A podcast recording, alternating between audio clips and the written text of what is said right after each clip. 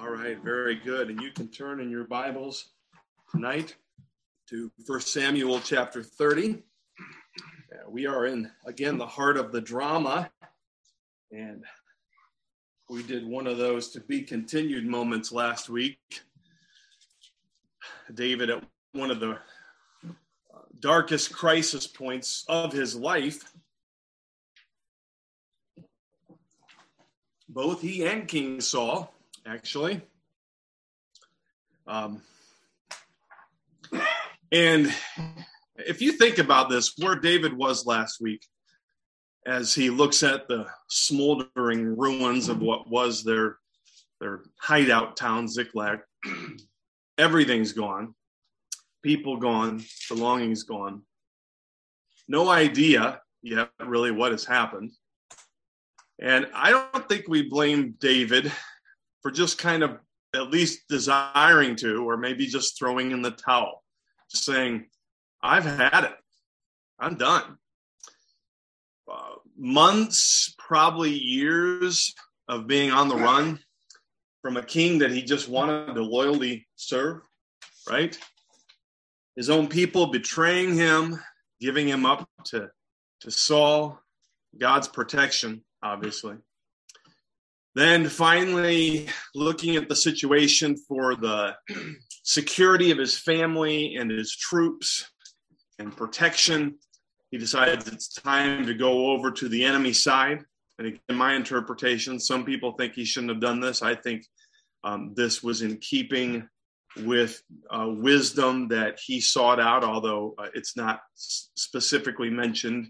Uh, the Bible doesn't mention every time that, that David sought out God's help but I think is a general pattern at this point, and it made sense. Um, David was able to fulfill his family obligations, his obligations to the military, to his to his army, to his friends, and to his God by stealthily, um, covertly, uh, continuing to destroy Israel's enemies while making the Philistines think that he was on their side, and literally thinking, making King Achish think that he was so loyal to him that King Achish made him his, in effect, his bodyguard. Um, and so, uh, and we're going to see tonight how this continued to work in David's favor. But I don't think, but God didn't want David to get too impressed or too comfortable in his own cunning, in his own ability to be deceitful and to be cunning in war and things of that against his enemies. And so King Achish comes to David, I think prodded by God, says, David, you're doing such a good job. We're going to war against the against Israel, and you're going to go with me as my main guy. And David, of course, says, Well, you will see what I can do. Very generic. But the other, remember, the other uh, lords, the Philistine lords, didn't think that was a good idea. As they pointed out to King Achish, this guy could turn around in the middle of the battle and be against us. He could have, uh, uh, you know, a sudden revival of interest uh, for his own people.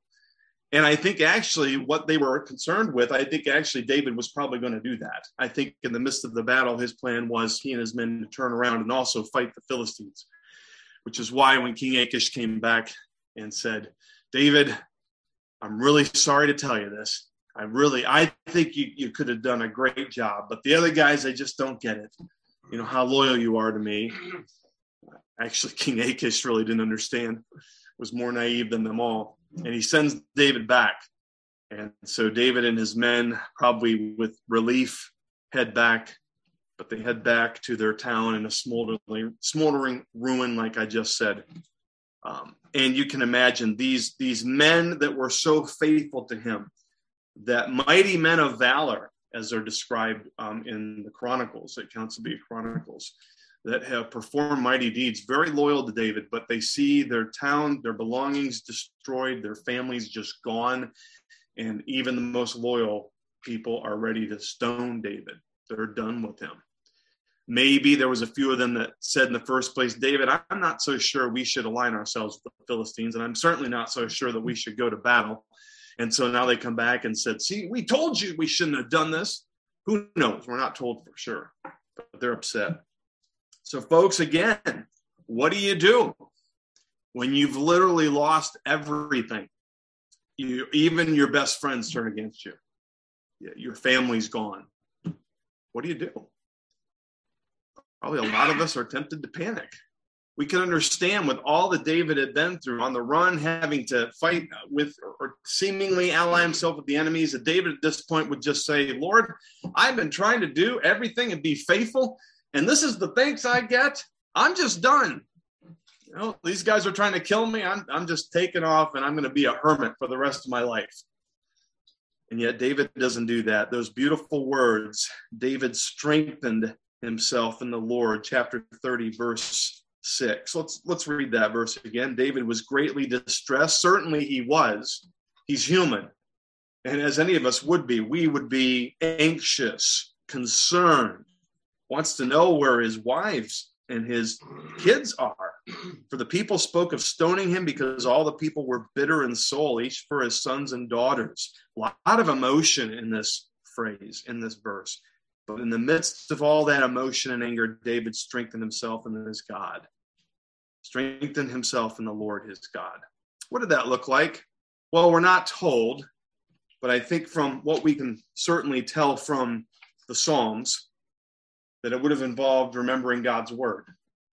I'm, I'm convinced of that. David knew the Torah, he knew God's law, he knew God's word well, it seems. Um, he strengthened himself and he meditated on the truths of who God was. I'm certain that was a part of it. And he talked to God. I'm sure he prayed to God. All of this strengthening, not just trying to talk himself up into some sort of positive attitude. That's not at all what's involved here. when you're this low, there's no talking yourself into some kind of positive attitude. Just look on the bright side. There is no bright side from man's perspective. But David goes to the Lord and meditates on him, prays, and then David is ready to get to work. What would you do next? Well, you'd try to figure out who did this. And David's planning on doing that. But before he does that, he's going to check with God to make sure that this is what God wants him to do. And I think this is an established pattern with David at this point. So, David, verse 7, David asked, requested Abiathar, the priest, the son of Ahimelech. Remember the one that ran away as the town of Nob was destroyed and the priests were wiped out? Ahimelech was wiped out. Abiathar was the only priest that was left. As Saul cut himself off from communication with God, David benefited now from having a priest in his midst and he said, Bring me the ephod. So Abiathar brought the ephod to David. Remember, the ephod is the priestly breastplate garment, which, from what we can tell, housed those two almost dice like, those uh, stones, the Urim and the Thummim. And, and somehow, with those stones, the priest was able to um, figure or, or, able to tell whether God approved or disapproved of something. It was certainly one way that the men of God, the people of God, had to inquire of the Lord. That's probably what is going on here. Brings the ephod to David. David inquired of the Lord. Maybe David here took the two stones in his own hands. Shall I pursue after this band? Shall I overtake them? Now, David, I don't think still knows yet who did this. He has no clue. So, God, we're going to go after these guys should we do this? And God made it clear somehow through the, again, through these stones pursue, for you shall surely overtake and shall surely rescue. And with a promise like that, David doesn't need to hear that twice. And so they set out on their way. They've got the, the commitment, the promise of God. They, uh, God gives them a clear promise David, you're going to succeed. You're going to find these folks. You're going to reclaim everything. Boy, what relief that had to be for David in the midst of this. And to be able to go back to his men, say, Men, God's told me he's going to uh, fight for us. He's going to give us back everything. We're going to take care of the situation. What a sense of relief David must have had. But at the same time, he still has no idea how any of this is going to take place. But they set out with the promise of God only. And that's enough. And David set out, verse 9, and the 600 men who were with him, remember there's 600, uh, formidable fighting force at this point. And they came to the brook Besor, where those who were left behind stayed. There are some that just can't go any further. And, and verse 10 explains this more. But David pursued, he and 400 men. They're down to 400. 200 stayed behind, who were too exhausted to cross the brook Besor. Well, these guys just kind of wimps. They just can't handle um, the strain of, of war. Now, remember, these men have already traveled miles and miles to go all the way north where they were supposed to fight the battle. They get sent home, they travel miles and miles back, and then the emotional toll of the loss. They were just 200 of these guys were just wiped out. They couldn't go any further, and we, we can understand that.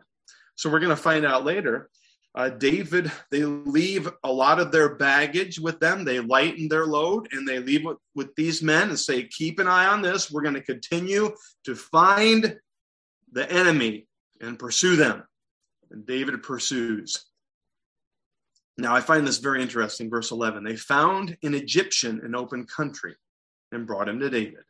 And they gave him bread and he ate. Now, in the midst of all that David has gone through, right? Um, if if this had happened to you, you've lost everything. God says, pursue, and I'm going to give you back everything you've lost. And so you are intent. You're you're a good leader like David, type A personality, something along that line. You normally don't have a lot of time to stop and um, or be aware of people in need around you because you're so focused on getting your family back and, and saving your family and and your belongings. And yet, David takes time, just from what we can tell in this narrative, just to be a good Samaritan. Here they find this man. They have no idea who this guy is. They don't even know that he's an Egyptian. But they find this guy who's just out in the desert, in the open country. He's obviously, he must have been close to death. And they bring him to David. David, look, we found this, this guy just laying out in the desert. Isn't that strange? And David doesn't say, "Oh, we don't have time for this guy. He's just he's just going to have to do the best he can. We, we've got to save our mm-hmm. families." No, David takes time to take care of this man who he doesn't even know and who is at the brink of death. They gave him bread and he ate. They gave him just a little bit. Notice the care that they gave here. Gave him a little bit of food to make sure that he can handle that. He ate. Then they gave him water to drink, make sure that he can drink. And then they give him a feast. They gave him a piece of cake of figs and two clusters of raisins once they realized that he actually was alive and that he was very hungry. Okay, guys, feed him. I mean, they treat this guy like an honored guest and they don't even know him.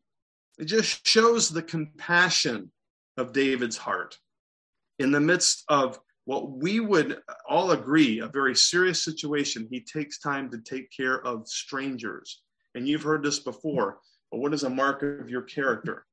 when you're willing to take care and you're willing to help people who have no way to help you in return. You've heard that before, right? Folks, it's true. Um, if, if, you have, it is a mark of good character when you're willing to take care and help people who you know can really can't benefit you in return. Now, God's going to turn this around and surprise David. This man's actually going to be very helpful for him, but David doesn't know that. And I just find this remarkable in the midst of all that's going on here David stops to help this man. And when he had eaten, his spirit revived. And he had not, for he had not eaten, now we get the full story, bread or drunk water for three days and three nights. No wonder he was hungry and thirsty. And so once he's able, he has a strength to communicate again. David, of course, wants to know about him. David said to him, To whom do you belong? And where are you from? Tell us your story, stranger.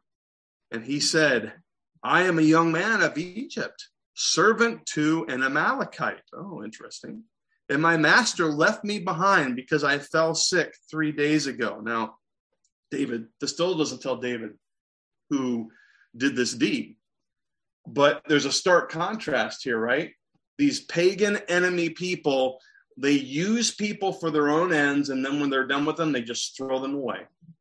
And it's just another um, sign of the enemy of the Amalekites and their lack of concern for people, use them up, throw them away.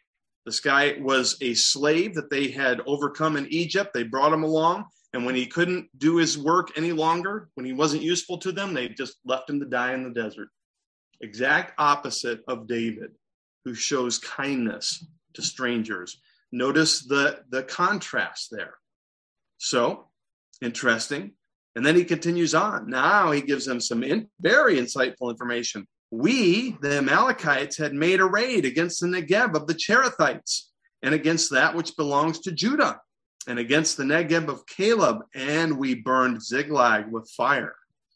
This man says, at least they're equal opportunity thieves. They steal from the Philistines, they steal from the people of Judah, they steal from the Israelites, and finally he makes it clear oh, yeah, and there was this little town of Ziklag that we went ahead and, and my master burned, the Amalekites burned, and now David knows. So, David, because of his kindness, now has valuable intel and a guide to lead them to the enemy.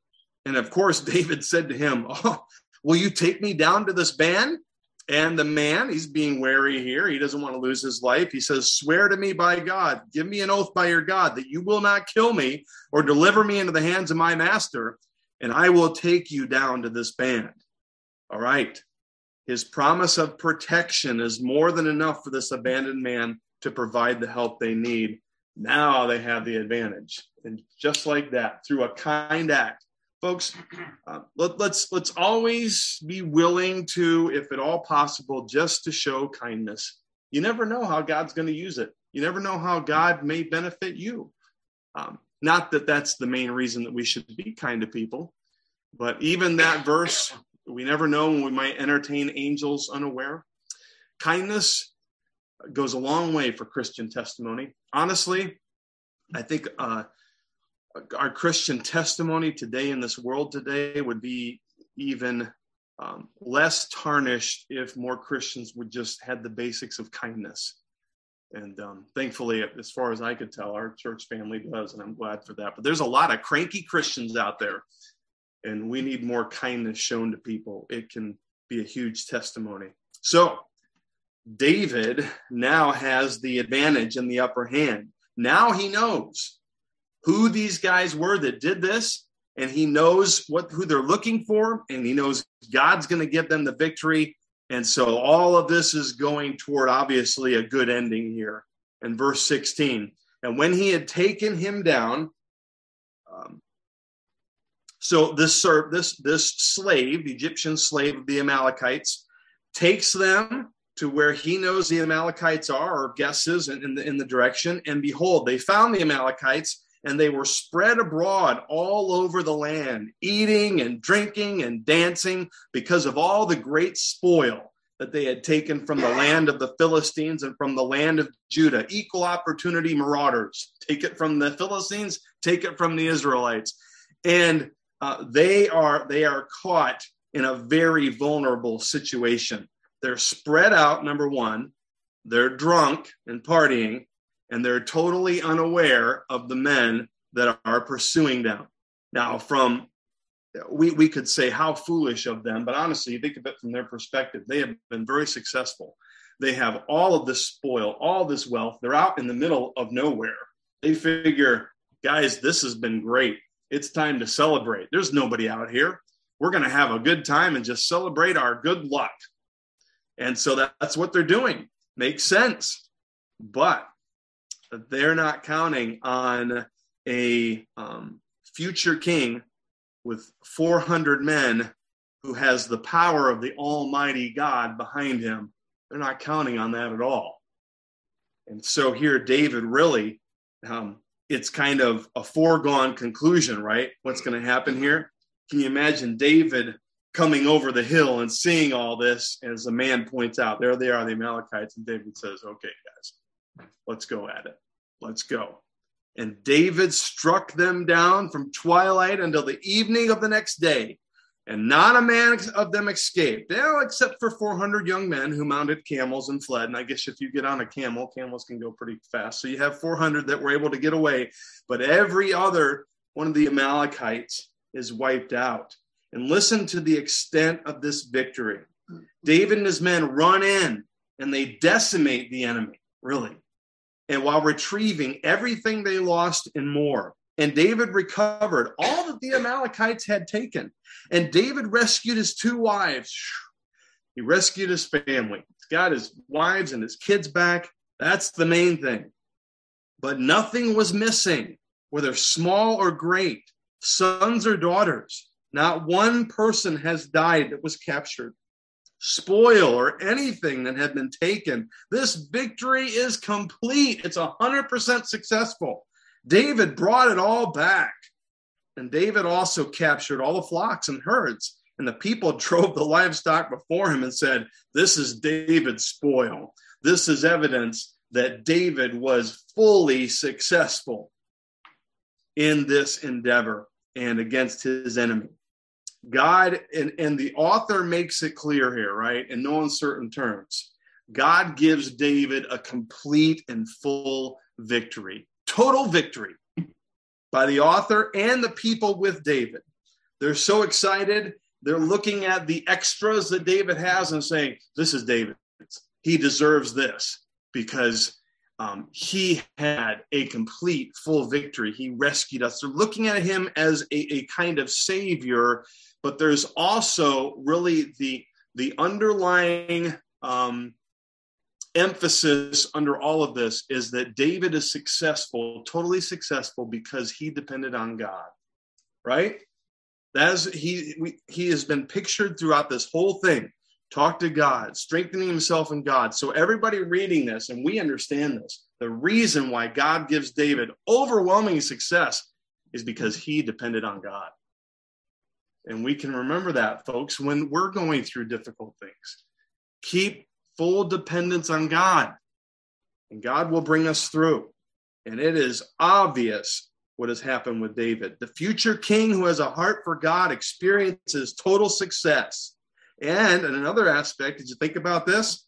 He accomplished obedience with God and the Amalekites. He did a better job of obeying God with the Amalekites than Saul did. Remember, Saul left some alive David doesn't do that. Well, okay, the guy's got away on the camels. That wasn't David's fault. but David is obedient in a way that Saul never was in this. And he's able to do this because of his dependence on God. But it doesn't end. Some more interesting details here that are really um, part of the picture here that need to be explained.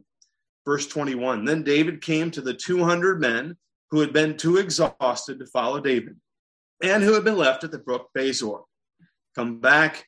They've been successful. These guys that couldn't go any further, they come back to them and they're excited to see them. And they went out to meet David and to meet the people who were with them.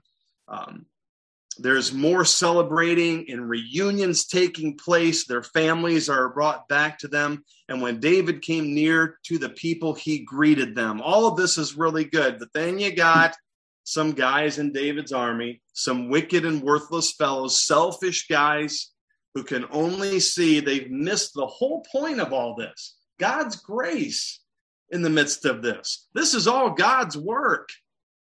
And yet they've turned this around and said, look what a great job we did. Look, I mean, these guys all stayed behind, bunch of slackers. But we went and we went with David and we had the victory. The exact opposite attitude and folks, let's be careful. When God does give us victory, let's not turn it into something, an, an ugly opportunity for self promotion or pride. What a horrible um, way to um, use your opportunity that, of God's blessing in your life. Don't ever turn it to a time for self promotion like these guys did. This is, gets ugly. Who had gone with David, and they said, Because they did not go with us, we will not give them any of the spoil that we have recovered. But you know what? We'll let them have their wives and kids back. That ought to be enough. Well, that's really nice of them. So you get your families back, and then you guys get out of here. And David, as you would imagine, wants none of that. He's, whoa, whoa, guys, that's not right at all. Let me correct you here. David said, You shall not do so. This will not be what happens. I'm in charge here my brothers. The same time, he reminds them that they have this familial um, relationship, that they're all family, that they that they're close in this way. They've been through a lot together. My brothers, this is not what we're going to do. Why number one? And look at David's again, his wise reasoning here with what the Lord has given us. Number one, the Lord's grace is the reason that we have all of these spoils. It's all God, guys. It's not us. It's not me. It's not you. God has given this to us. It's His grace. So stop the self promotion and the pride. It's not at all what, what we're going to take opportunity to do here. Then, number two, he says, God has preserved us. The Lord has preserved us and given into our hand the band that came against us. Number two, the most important aspects of what just happened, guys, are not that we have all these riches and this wealth, but there are two things that God has kept us safe and God has given us complete full victory over our enemy. Those are the two most important things, not all of our stuff. And so many times, again, can't we, when God blesses us, we tend to look at all the stuff that we get rather than look at what God has done and think, taking time to mm. thank God. Let's make sure, even when God blesses us with stuff, that that doesn't become our focal point. I mean, it's so easy to do. God provides us with a new vehicle or some new form of technology or some money that we mm-hmm. needed to pay a debt. And we can get off and be so enamored by the stuff we forget to thank God for his graciousness. Don't do that even as we pray tonight, let's take some time and thank God for things that He's done for us as well. And so, David, right on, on the money with this. And then he says, Who would listen to you in this matter? The idea of you guys aren't legitimate in this. You're wrong.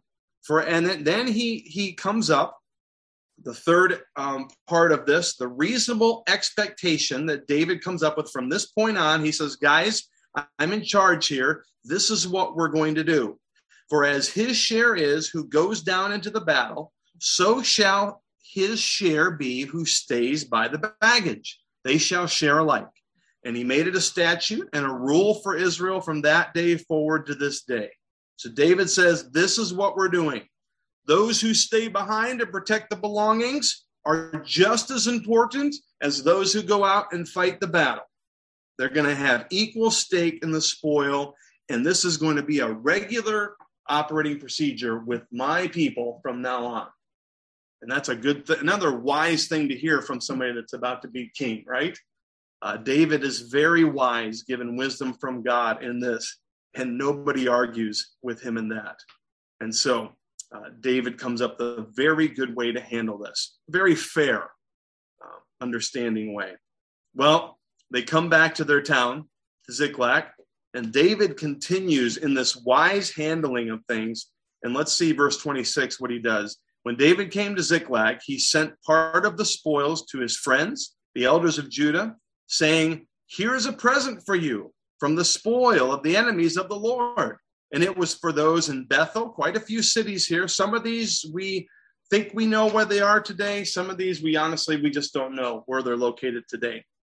Um, it was for those in Bethel, in Ramoth of the Negeb, in Jattir, in Aroer, in Siphmoth, in Eshtemoa, in Racal, in the cities of the Jerahmeelites, in the cities of the Kenites, in Hormah, in Borashan, in um, Athach, and in Hebron, for all the places where David and his men roamed. Don't miss the wisdom in this he contacts his kindred in Judah.